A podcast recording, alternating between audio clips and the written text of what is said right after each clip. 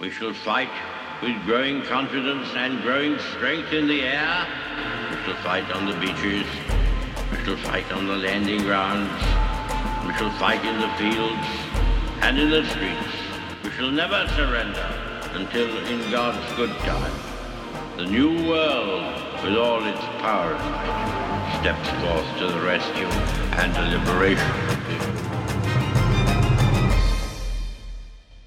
In times of universal deceit, truth is the only rebellion left.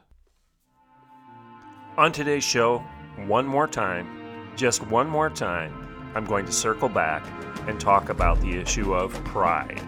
We're spending an entire month celebrating it, when in fact, we should be confessing it. Pride is not a good thing, folks. Pride is one of the seven deadly sins. I'm Dr. Everett Piper, and this is The Rebellion. Welcome to today's Rebellion.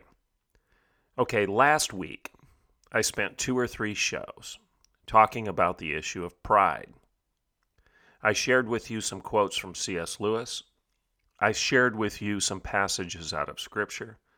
I talked with you about the fact that pride has been cited as one of the seven deadly sins for the past 1400 years. It was actually declared one of those seven deadly sins by Pope Gregory back in 600 AD. But yet, today we're spending an entire month waving the flag of pride. Now, some of you may say, well, you're not getting the nuance here that you say to your child when he has a good basketball game, I'm proud of you. Or you make sure that your children know that you have appropriate parental pride when they bring a good report card home. That is not what we're talking about when we wave the rainbow banner, the rainbow flag of pride. We're not talking about appropriate pride that a father has in his son or a mother has in her daughter. No, that's not what we're talking about right now. We're talking about pride, which elevates the self, puffs out the chest, looks down your nose at others for disagreeing and being different, being less than you, less woke than you, less wise than you, having less money, less power, less privilege, etc., than you. That's what pride is about, and that's what this pride flag is about, and that's what this month of celebrating pride is about. We can lie about it, we can spin it, we can manipulate it, we can try to make it sound different than it really is. We can try to put lipstick on this pig, but the bottom line at the end of the day is as we're celebrating pride right now, we're celebrating self righteousness, smugness, wokeness, and our rights and our privileges to rise above any standard other than the one that we declare for ourselves to be the right way to live because we're proud. We're loud and we're proud. So today I'm going to talk one more time, maybe the last time, at least for a while, about this issue of pride. And I'm going to try to wrap a bow around it by circling back and sharing with you more detail on C.S. Lewis, why he said it, when he said it, how he said it that pride is the complete anti God state of mind. The worst of all sins. The worst of all sins is pride, says Lewis. So, more on him, more on the sin of pride, not the virtue of pride, and more from the Bible. Let's take a break, acknowledge our sponsors. When I get back, we'll talk more about the greatest of all sins, and why we should be having a month of humility and confession rather than one of celebrating pride. I'm Dr. Everett Piper, and this is The Rebellion. I will be right back in a couple minutes. Welcome back to The Rebellion. So, I know some of you listening are saying we already dealt with this. I know. I know we, dealt with it. I'm not I hope I don't think I've got Alzheimer's. I, I remember I remember I covered this last week. But I think it's so important that I think the principle of repetition, repetition, repetition say it once, say it twice, say it three times, say it again, say it the same way, say it over and over again so that you understand it yourself as well as those listening to you understand it. So I'm going to employ that principle today, the principle of repetition. Because the secret to the to success, excuse me, the secret to success is three things: repetition, repetition, repetition. So today the issue again is pride. Should we be confessing it or should we be celebrating it? Well, as you know, last week I talked about the fact that on June 1st, 2021, Joe Biden chose to use his bully pulpit to encourage Americans to stand proud in our nation's march for what he called equality. And he said this Pride stands for courage, pride stands for justice, and most of all, pride stands for love. Happy Pride Month, Joe Biden. That was one of his tweets that he put out at the beginning of this month. Now, just that tweet is so loaded with fabrications, twisted logic, twisted meanings. Pride stands for courage, pride stands for justice, and most of all, pride stands for love. Happy Pride Month. Well, what's he talking about? Well, we all know what he's talking about, and you know what I, am talking about. He's talking about homosexuality. He's talking about a volitional act. He's talking about what Gore Vidal defined as a behavioral adjective. Remember, Gore Vidal, a guy who was engaged in homo- homosexual activity himself, said there's no more such thing as a homosexual person than there is a heterosexual person. These are behavioral adjectives. Even Gore Vidal understood that you're not defined, your being is not defined by this act, this choice, this behavior, this sexual decision. Now, he wasn't talking about your inclinations or your temptations.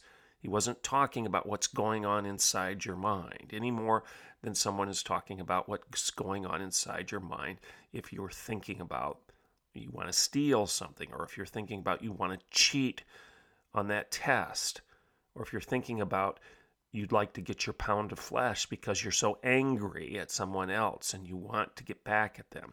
Those are thoughts that you haven't, hopefully, acted upon yet. You can choose not to act on those thoughts. That's what human beings do because we are moral. We have moral awareness, moral responsibility. We're not animals. We're not the imago dog. We are the imago Dei. Okay? Messages that I've shared with you before. So let's go back to this issue of pride and compare what Joe Biden said in June 1st, on June 1st, 2021, with what C.S. Lewis said in the fall of 1942.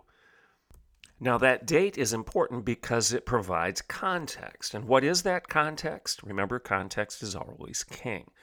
Well, the context here, 1942, obviously, it's World War II the British people are finding themselves in the middle of air raids. Nightly air raids they have suffered. London has suffered 50 some consecutive nights of bombing from Hitler. Well, the BBC recognizes that the British population is becoming demoralized. They're fearful. They don't know what to do. So they ask C.S. Lewis to come on and give a series of talks grounded in his Christianity, his faith in God. Lewis had recently converted from atheism to Christianity. He was a prominent atheist, an Oxford intellectual, and he had come to faith. And B- the BBC recognized that the British people might listen to Lewis. So they asked him to come on the show. And it's from those series of shows, those broadcasts, that we get the book Mere Christianity. Well, there's something else that he talked about on that show. So while he took to the airways to tell his nation, to encourage his fellow citizens, to stand resolute, he said something very different in his speech than what President Joe Biden just tweeted to us. The differences here are stark, very stark. What C.S. Lewis said and what Joe Biden is saying.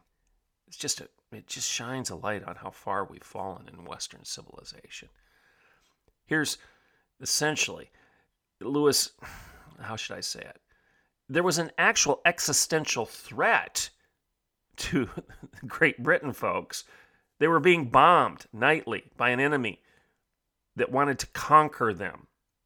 Bombs, they had to hunker down in the basements, in the subways every night, just for the sake of preserving their lives and that of their children.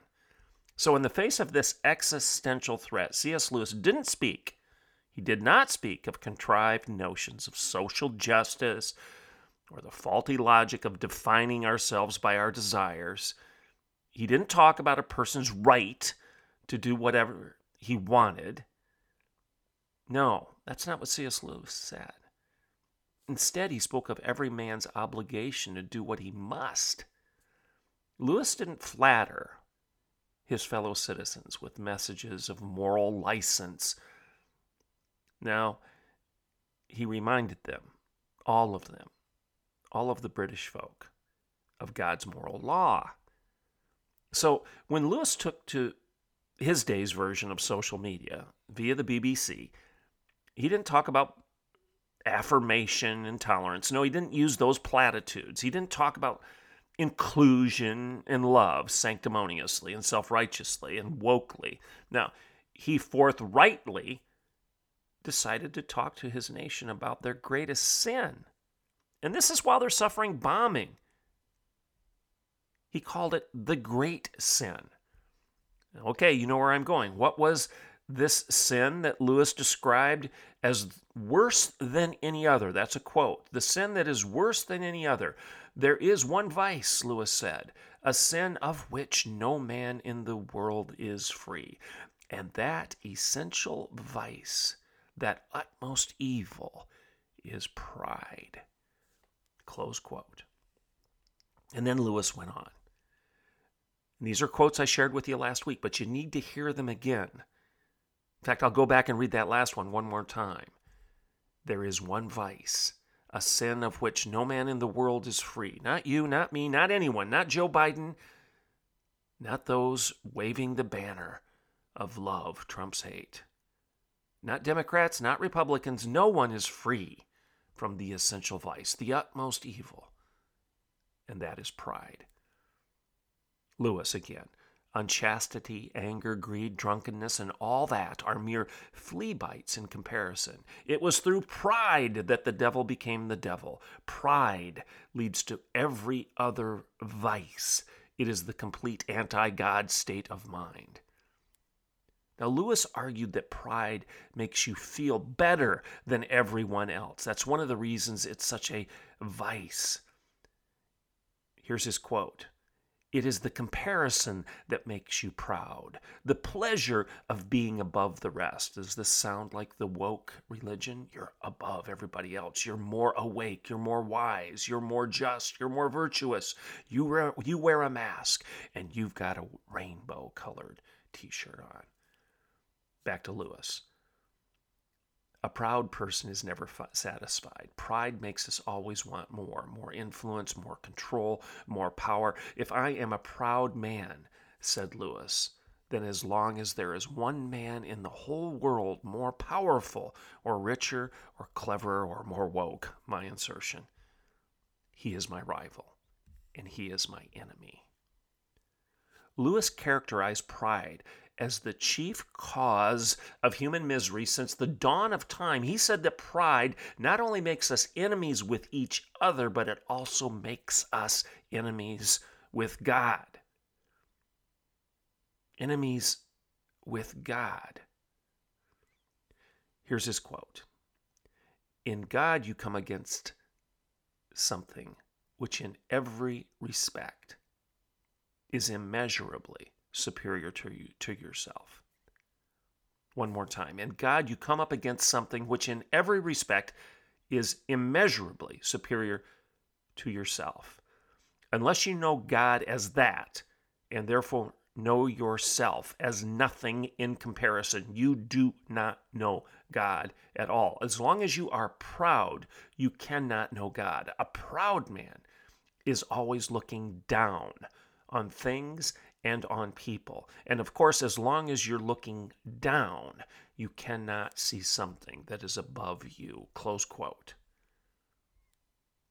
How is it, asked Lewis, that people who are quite obviously eaten up with pride, can say they believe in God and appear to themselves very religious. How is that possible? This is something we all need to guard against, myself included. How is it, one more time from Lewis, that people who are quite obviously eaten up with pride can say they believe in God and appear to themselves very religious? I am afraid it means they are worshiping an imaginary God, imagining how He approves of them and thinks them far better than ordinary people. This is still Lewis. That is, they pay a pennyworth of imaginary humility to that imaginary God and get out of it a pound's worth, a pound's worth of pride towards their fellow man. Lewis also said this Pride leads to the damnation of being self righteous. Again, isn't this the religion of wokeness? Self righteousness? I'm woke. I'm more right. I'm more virtuous than those people on the right those conservatives, those traditionalists, those people that thump their Bibles, the damnation of self righteousness. Lewis's quote Many a man has overcome lesser sins by learning to think that they are beneath his dignity. The devil laughs. He is perfectly content to see you become virtuous, provided all the time he is setting you up. Setting you up for the dictatorship of pride.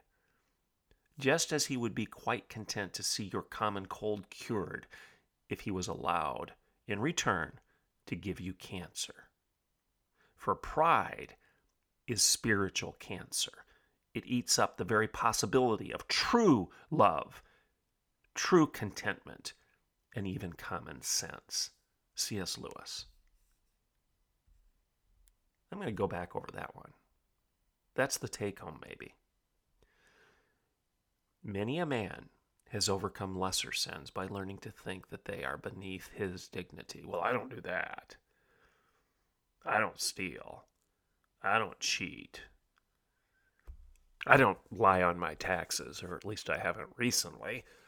And I haven't hit my kids or beat my wife. I don't do that kind of stuff. That's not the kind of man I am.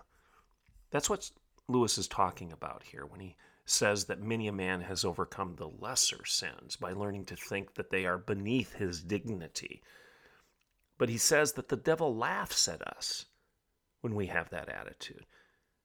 Satan is perfectly content to see you become virtuous, provided all the time he's setting you up for the dictatorship of pride, just as he would be quite content to see your common cold cured if he was allowed in return to give you cancer. Oh, yeah, well, you, I don't have a common cold, but all the while you have cancer of the heart, mind, and soul. I don't have the common cold of stealing or lying or cheating or adultery.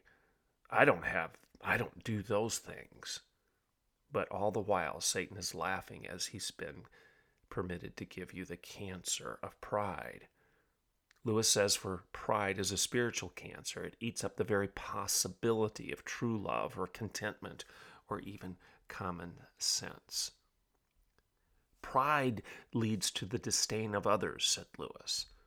The real black diabolical pride comes when you look down on others so much that you do not care what they think. The proud man says, all I have done has been done to satisfy my ideals because I'm that kind of a chap, says Lewis. If the mob like it, let them. They are nothing to me. Close quote. This all sounds a little familiar, doesn't it? Just a bit familiar. Self righteousness, the loss of common sense, sense that is common, false definitions via Joe Biden of courage, justice, and love. Looking down at others, those rubes, those deplorables, those people that lack gray matter, rather than upwards toward God. Maybe, just maybe, as our nation begins its month long celebration of pride, our leaders would do well to stop their smug virtue signaling and instead consider what Lewis told us some 79 years ago. Maybe, in the face of this most mortal of all sins, this complete anti God state of mind, our president would do well to call upon our nation to confess its sin rather than wave a flag and celebrate it. Pride. We actually have an official month of celebrating one of the seven deadly sins. And we're doing it in complete rebellion to the basic moral code of God. We're doing it by declaring ourselves to be as God proudly, stomping our feet and saying, I will decide what's good and what's evil. I will decide what's right and what's wrong. I will decide what's male and female, up and down, black and white. I will decide what's racist and not racist. I will decide who gets this money or that money. I will decide what science is and what science isn't. I am as God. There is no God. And we proudly strut forward toward the abyss called a hell of our own making, waving God's rainbow, which was supposed to be a promise of salvation. We have co opted even one of God's signs that He gave us, a sign that reminded us of His judgment and His wrath toward the debauchery of man, where He had to cleanse the world of that and essentially start over We've taken that sign where God reminded us of his judgment, but yet promised us that he wouldn't do that again, at least not in that way. He wouldn't bring universal destruction via a flood again, but we are told that our sin will be judged because our sins are deadly. There are deadly sins, probably a lot more than seven. But if you want to narrow it down to its core, to its root, maybe there's just one. And that one is pride. Pride. Think about that. Every time you turn on Facebook or look at Twitter or see all of these corporations that have changed their corporate logo to the color of the rainbow, co-opting, co-opting a sign from God to being a sign of man's rebellion pride. So, what does the Bible say about this? Maybe as I wrap up this show and tie a bow around this topic, should go back to the Word of God rather than my words or even C.S. Lewis's. Well, Peter tells us, St. Peter, in his first epistle, tells us this Humble yourselves, then under God's mighty hand, so that he will lift you up in his own good time. Leave all your worries with Him because He cares for you. So humble yourself. It doesn't say have pride, it says humble yourself. Here's another one. This one comes from Colossians, St. Paul's letter to the church of Colossia. Therefore, as God's chosen people, holy and dearly loved, clothe yourselves in compassion, kindness, humility, gentleness, and patience. There's that word again humility. To his letter to the church of Ephesus, Paul said this Be completely humble. Humble, there's the word again, bearing with one another in love. Now, again, you have to define love properly. The love that the secular world, the rainbow colored love of our time, is the antithesis of biblical love. St. James said this in chapter 4 but he gives us more grace. That is why Scripture says God opposes the proud, but shows favor to who? The humble. And again, James says this Humble yourselves before the Lord, and he will lift you up. Humble yourselves. Do you see the common theme here? The theme is humility. Humility. Peter says this again. In the same way, you are to submit. Submit yourselves. Younger people are to submit themselves to the elderly.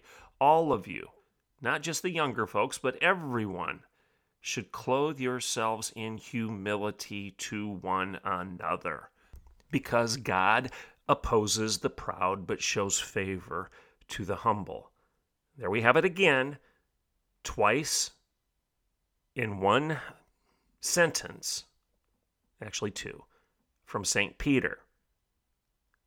Clothe yourselves in humility toward one another. God opposes the proud and shows favor to the humble. Second Chronicles tells us this if my people who are called by my name will humble themselves, will humble themselves, humble themselves, not show pride in themselves, but humble themselves and pray and seek my face and turn from their wicked ways, then I will hear from heaven and I will forgive their sin and I will heal their land. If my people who are called by my name will humble themselves and pray and seek my face and turn from their wicked ways, then I will hear from heaven and I will forgive their sin and I will heal their land. That's the message I would hope our leaders would bring to our nation right now. It's the message that C.S. Lewis brought to Great Britain as it was suffering an existential threat the real possibility of being taken over by Nazi Germany.